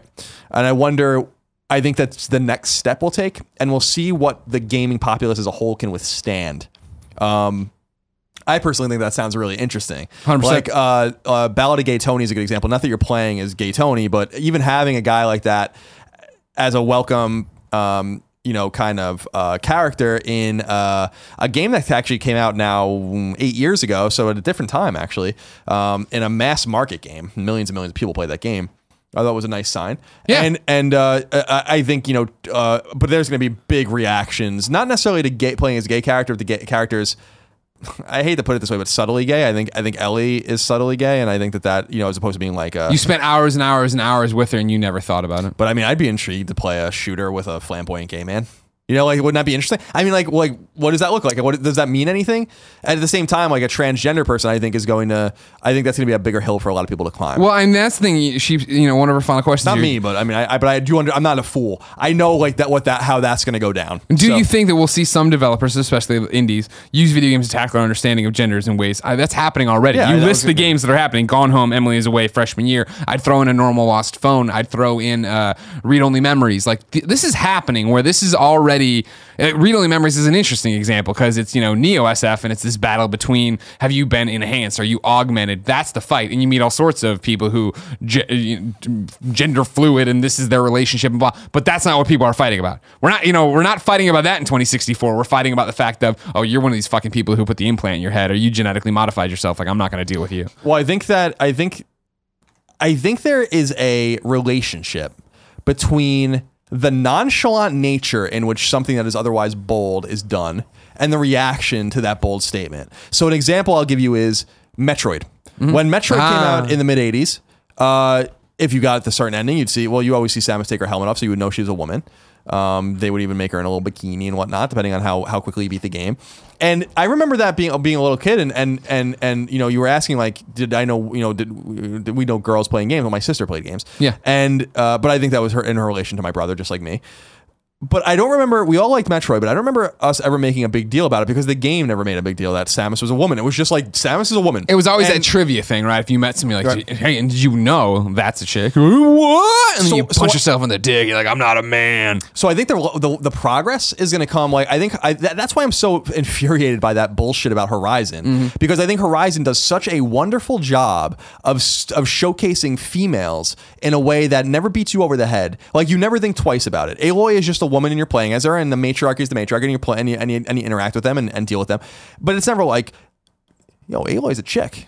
Is that cool? Hey, but like Aloy, it's just like no, Aloy is a woman, Yeah. and and that's who you play. They don't make a They hate her for a completely different reason. Exactly. Like it's a gender. It, it reminds me a lot of Mass Effect in the sense that it is very, Mm. it is very gender blind. Um, in that sense, like no one, no one, she's not a brave that goes to the hunting lodge and they're like, oh, you're a woman. In fact, the person that takes her under her wing is also a woman. Yeah. Um, and and and so on and so forth. I think that that kind of storytelling goes a very long way in the mainstream of being like, well, this is not only accepted, this is okay. And I and I, I would I would venture that most people didn't think about it. So if you had a gay character like Ellie, who they kind of in a back door made her, you know, she was always gay, but they made her gay. In retrospect, we didn't know when we played the last one. So Damn it, Druckmann, you made her gay. Um, that was like that's not the defining feature of her. Sure. And and I, I don't know that there are any transgender people walking around or gay people walking around, as an example, whose defining feature is or that they want it to be, I'm gay. That's my defining feature. I'm gay. Any more than my defining feature is I'm straight. And the transgender person's not I don't think their defining feature is I'm transgender. It's that I like science or I enjoy film. Like whatever whatever actually defines them or I'm a good person. Mm-hmm. So I think if games move forward with that men- that mentality, that horizon mentality of being like, yes, we're going to have a transgender protagonist, or we're going to have a gay protagonist, a flamboyantly gay protagonist. We're never going to make mention of it though because that's just who that person is. Right. And This isn't just the outrageous. Then I think that goes a very long way. That that that erodes years of damage done in the in the gaming industry by normalizing that kind of stuff, which I think is great. As opposed to saying like, I think that this backfires if if someone's like if a big publisher or even a, a, a deep silver, a mid mid tier publisher is like makes a big deal about, hey, our new game X is uh has a gay protagonist. Huge fucking Back of the mistake. box. it's a back of the box Or bullet if, they- point. if that's their marketing, or if that's Yeah, like, you I know, know. to make a big deal about it. Open Big mis- world. big mistake. More than 160 missions. Gay. but, but it's a, but, but but saying like you know like making a making a point of that in the I hear you, marketing I hear you. I materials, totally giving understand. interviews and that, as opposed to saying no, like that our character is a gay man and uh, you know he's uh, you know maybe he's flamboyant or whatever, like you know like the the prototypical uh, gay person you might think of, like that like. Uh, uh, like a RuPaul or something like that. You know, you know what I'm Yeah, trying no, I know what I mean, I know what you mean. Or like someone you see on like uh, the, the the companions of the Real Housewives, or you know, like as opposed to just being like, no, that is just who that person is. We have nothing to say. It's like the it. way Bioware does it with their side characters. Where Exactly. you, you'll have a burly companion and it turns out they're gay. You're like, oh, okay. Yeah, and, or and- Sulu. I think that goes a great way towards just making it mainstream. Um, so the kind of the more the more political indie games like 2064, I mean, they're fine, and I like that. I think I think Gone Home is a fantastic game and it is very political and it's about a lesbian relationship. Um, you had your but they beat play but I you. you also understand why that might be, and I, I don't agree, but you understand why some people might take umbrage with that in the sense that like they're beating you over the head with it in that game. And I'm like, yeah, to an extent they are, but that's what the game's That's the about. narrative, and they yeah. never really make a big deal about it, which was what I think made it so interesting. So I think that there's a way to do that that makes sense, and I think it's it's very e- easy to identify how that could backfire. But I don't think we're that far away from a gay, uh, a ma- I mean, we've already had gay protagonist, but a but a big game with a with a gay protagonist that is sells millions and millions of copies and is mainstream. I don't think we're far away from that, and I don't Yeah. think we're that far away from that representation maybe with transgender people as well. Yeah, that's interesting. And I think, I mean, in, yeah, I hear you. I was gonna say you could throw Mass Effect out there again, but that doesn't. I mean, you uh, where you're forced to. The protagonist is gay, and that's the story. That's the choice. That's what it is. Tim, come here. Daniel the Awesome is written in to kindafunny.com slash PSQ, just like you can. And this is a question only Tim Gettys can answer. He says, Hello, Colin and Greg. But he's talking to you, Tim. What are your thoughts on PlayStation Vue? I haven't really heard you talk about it beyond the passing comments. Honestly, I haven't heard anybody talk about it. I absolutely love the service, as it gives me an easy way to watch TV and it keeps the kids entertained. My deeper question is why did Sony move into this space? It's a step beyond what Xbox One does, but was Microsoft, t- but with but was Microsoft's TV options really a threat to Sony? Streaming TV still seems like a risky venture. DirecTV Now's launch was less than stellar, but Sling TV has slowly been growing in popularity. Sony lost all Viacom channels due to contract negotiations, though, so they've had a bumpy road too.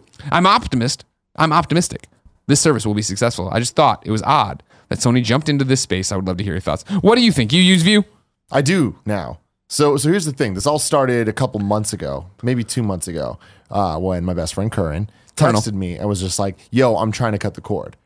Uh, I've listened to a bunch of your Game Over Greggy show topics. You guys talk about cutting cable all the time, how the internet allows you to do this, this, and that. And he's like, the only thing holding me back from doing it is his fiance really enjoys shitty TV, like The Don't we all? Bachelor and things like that, like Yeah. all the, the you know the Kardashians and all that stuff. And he really cares about sports.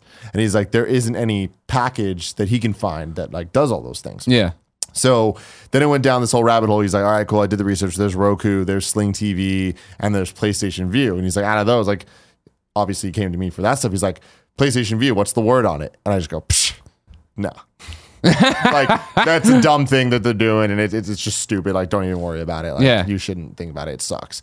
And that was totally me just talking out of my ass, just Sure. because we all just assume that it it fucking. None of us use it, none like, of us don't want touched this. it, Like, yeah. why are you doing this? And it, it just feels like such a, a like insult to us because of the whole Xbox One. Sure. TV, TV. TV. It's like no, it's about the games, you know. So it's like this weird righteous thing. But uh, then you know, Gio was like, "Oh, I want to watch Bachelor," and I realized like we can't do it without cable uh, to watch it live.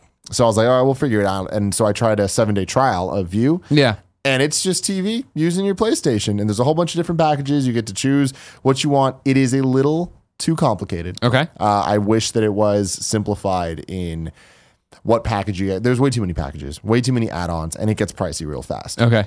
Um, but I think that at the very least, it's worth doing the trial for just to see if it can replace the things that you Is quality need. good? The quality, it's that's a hard question to answer because I am using my PlayStation 4 Pro on a 4K TV, Okay. watching cable TV. Yeah. yeah, yeah. It's not beautiful HD, so it doesn't look great. Um, but I don't think that that's PlayStation Vue's fault. I think that that's the quality of the the network Cool. fault.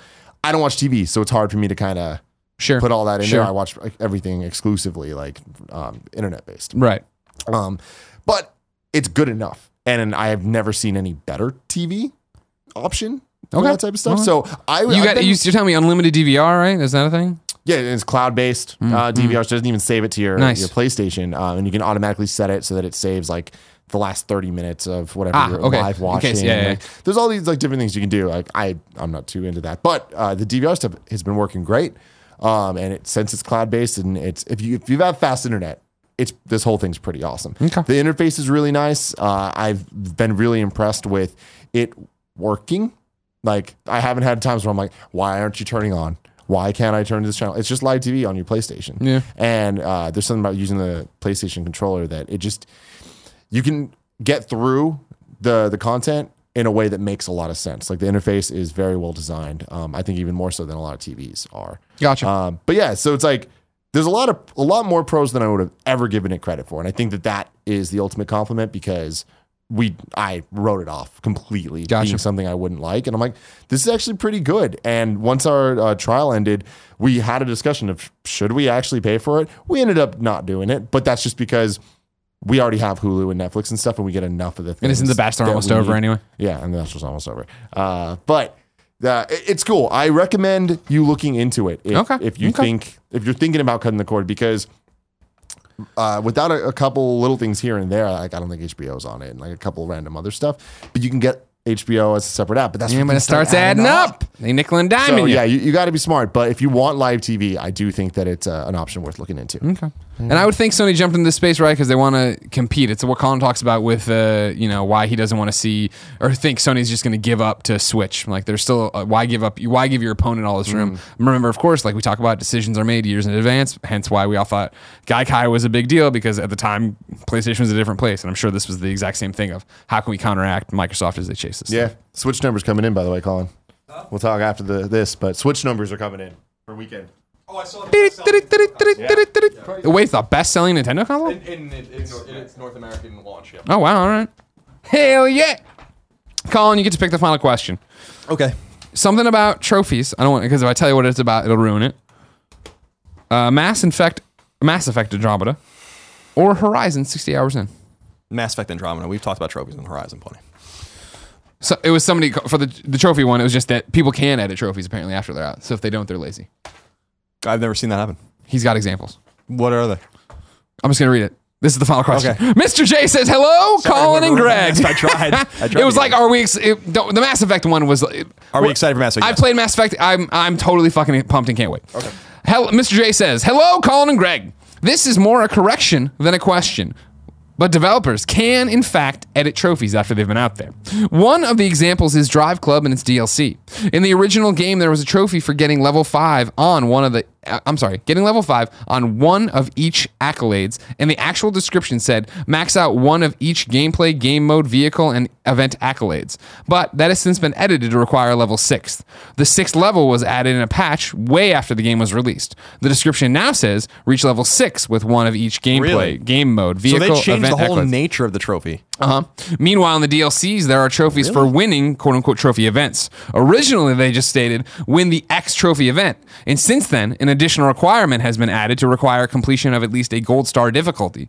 The game didn't get difficulty options until several updates after launch and had DLC trophies since launch. The DLC was just uh, the full career mode, which couldn't be, acce- uh, couldn't be accessed with the free PlayStation Plus edition. Reaching the points cap is also a dubious excuse for not including trophies, referring to Greg's LEGO Dimensions complaints here. Here. Drive Club got the Bikes expansion pack, which is not a separate game, but received its own trophy list along with a platinum. Eventually, the base game reached the cap for DLC trophies, so the devs started putting additional DLC into the DC Bikes list.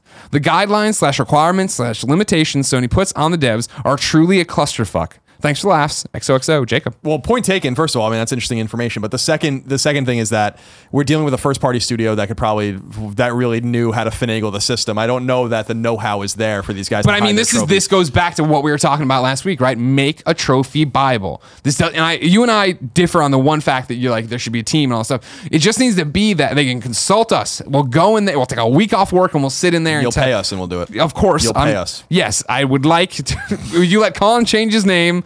You let me pick Patapon trophies.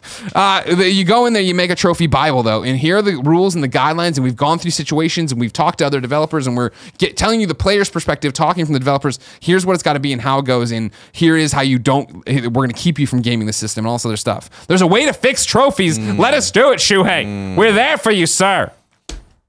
Colin, you ready to meet your best friend? Sure. This, of course, is P.S. I love this best friend, XOXO. If you didn't know, this is where one of you writes in with your PSN name. We read it. You get friend requests and messages of love from the best friends out there. This one comes from Shooter 1985. Yes, that's the PSN name. Hey, Colin McGreggy. No, oh, we got it. He says, wait for it, then embrace. No.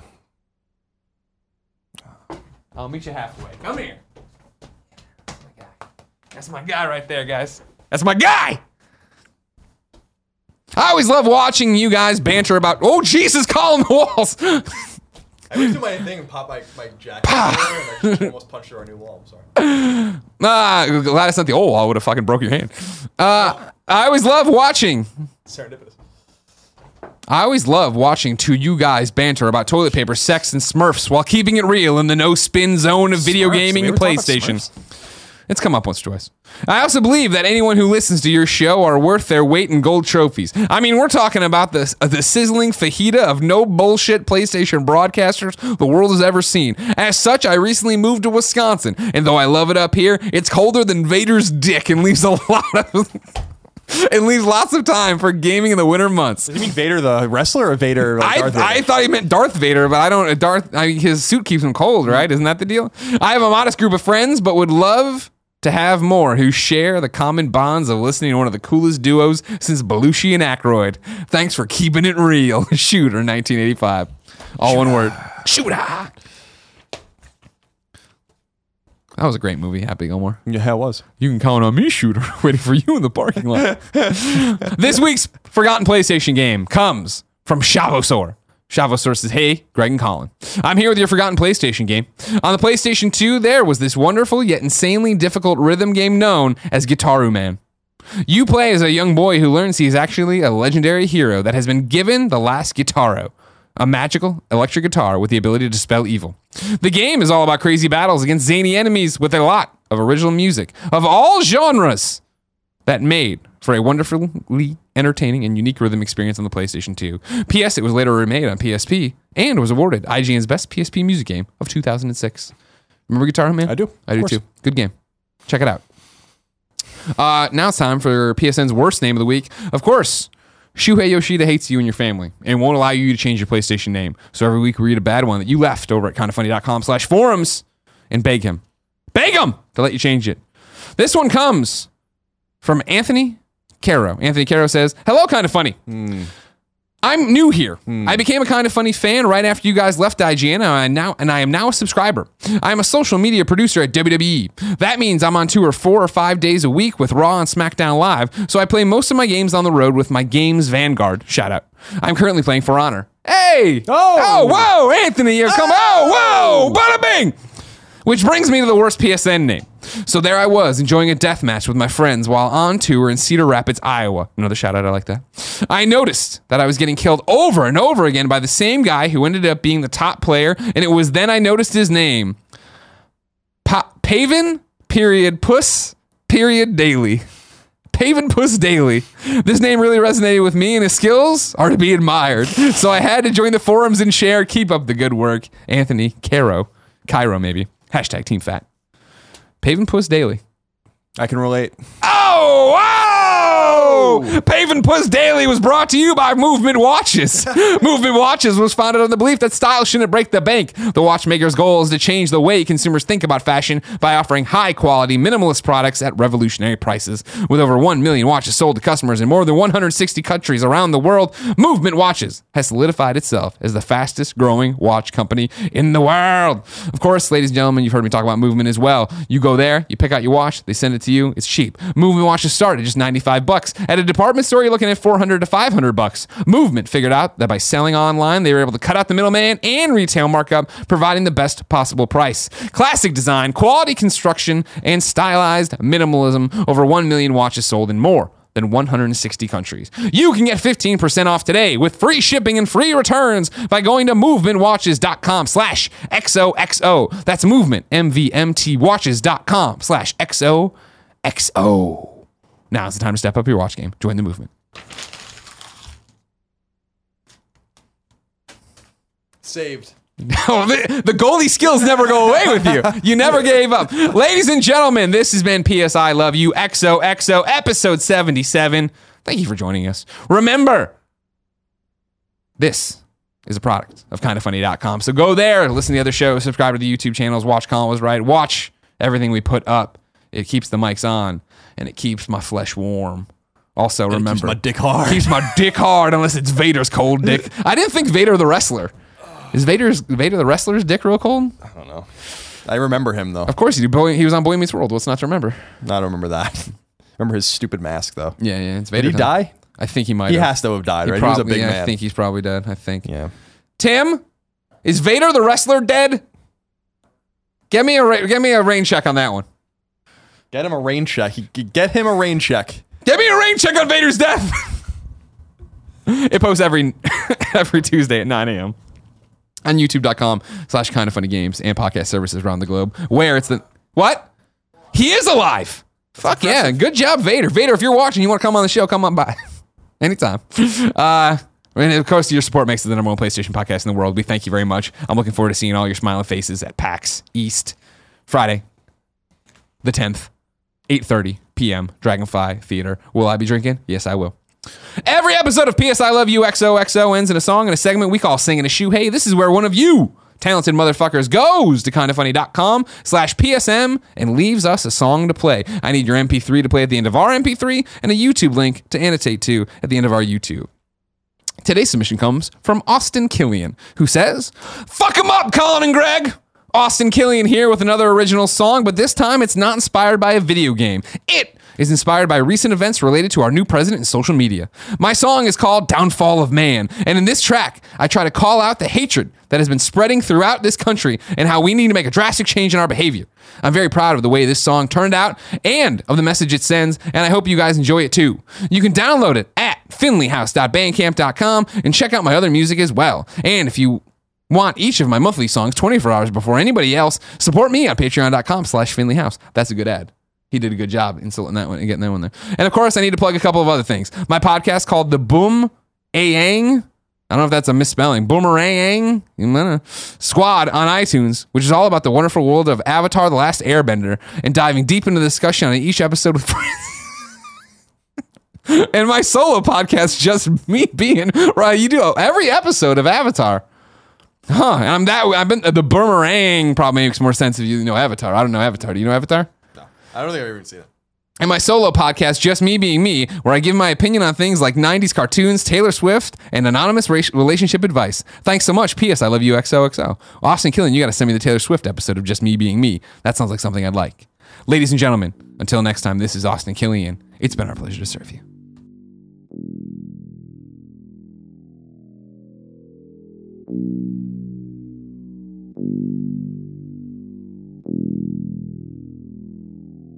Example number one.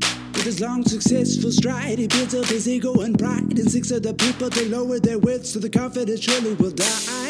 Example number two, not sure of the man that he should be. Never was cautious, few beliefs. He pays it all forward to ruin his family.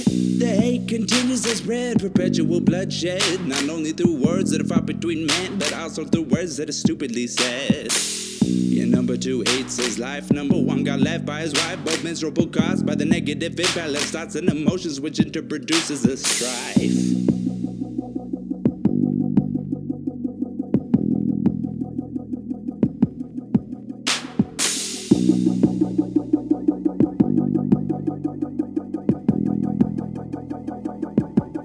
Example number three.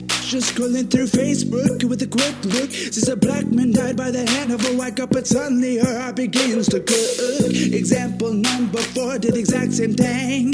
She took a quick glance and based off the article title was blinded by rage, a little fiction, and leather word sting. They packed up their heat, took on to the streets, but three men in blue, six feet underneath. The walls when they heard it, just fell to their knees. They sobbing and screaming and kicking their feet. We don't even need hell in the life. After this, we mass produce a fridge that lasts a whole lifetime and onto our kids. You can't escape everyday hell. Just take a loud look in the mirror. The reflections